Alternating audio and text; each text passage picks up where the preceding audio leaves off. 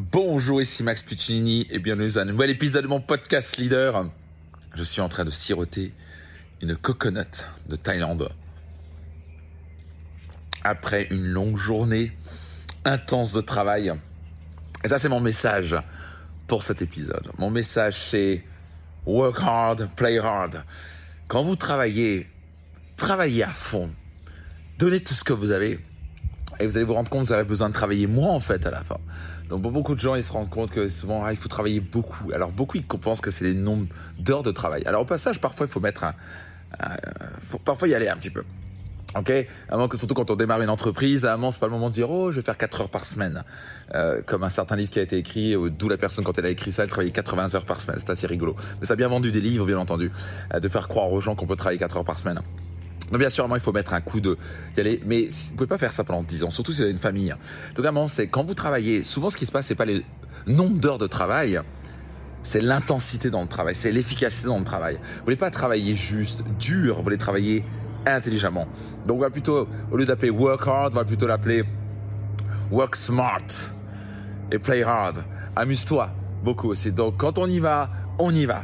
Quand on s'amuse, on s'amuse. Quand on est avec ses enfants, on s'amuse pleinement. Euh, et quand on travaille, on met la gomme, on met tout ce qu'on a, on se focalise sur les actions les plus productives, les plus importantes, les plus impactantes de son entreprise, et pas juste brasser de l'air, à refaire 40 000 fois son logo, je sais pas trop quoi, et répondre euh, juste en mode passif à ses emails, et aller prendre un café avec ses collègues, je sais pas trop quoi. Quand vous y allez, allez-y. Ok, je vois un nombre de gens, c'est un peu comme au sport, un nombre de gens qui je vois sur une sorte de c'est une sorte de tapis pour aller courir. Vous avez sûrement vu ça. Et, je la regarde et, une demi-heure après, ils sont toujours en train de marcher dessus, en train de regarder une chaîne YouTube ou je sais pas trop quoi, regarder leurs réseaux sociaux. Mais c'est pas faire ça, c'est pas faire du sport, c'est faire une marche, c'est faire du sport. Moi, en un quart d'heure, je fais plus que eux ce qu'ils ont fait en trois mois. Pourquoi? Parce que quand j'y vais, j'y vais, je me pousse à ma limite. Bah, c'est la même chose.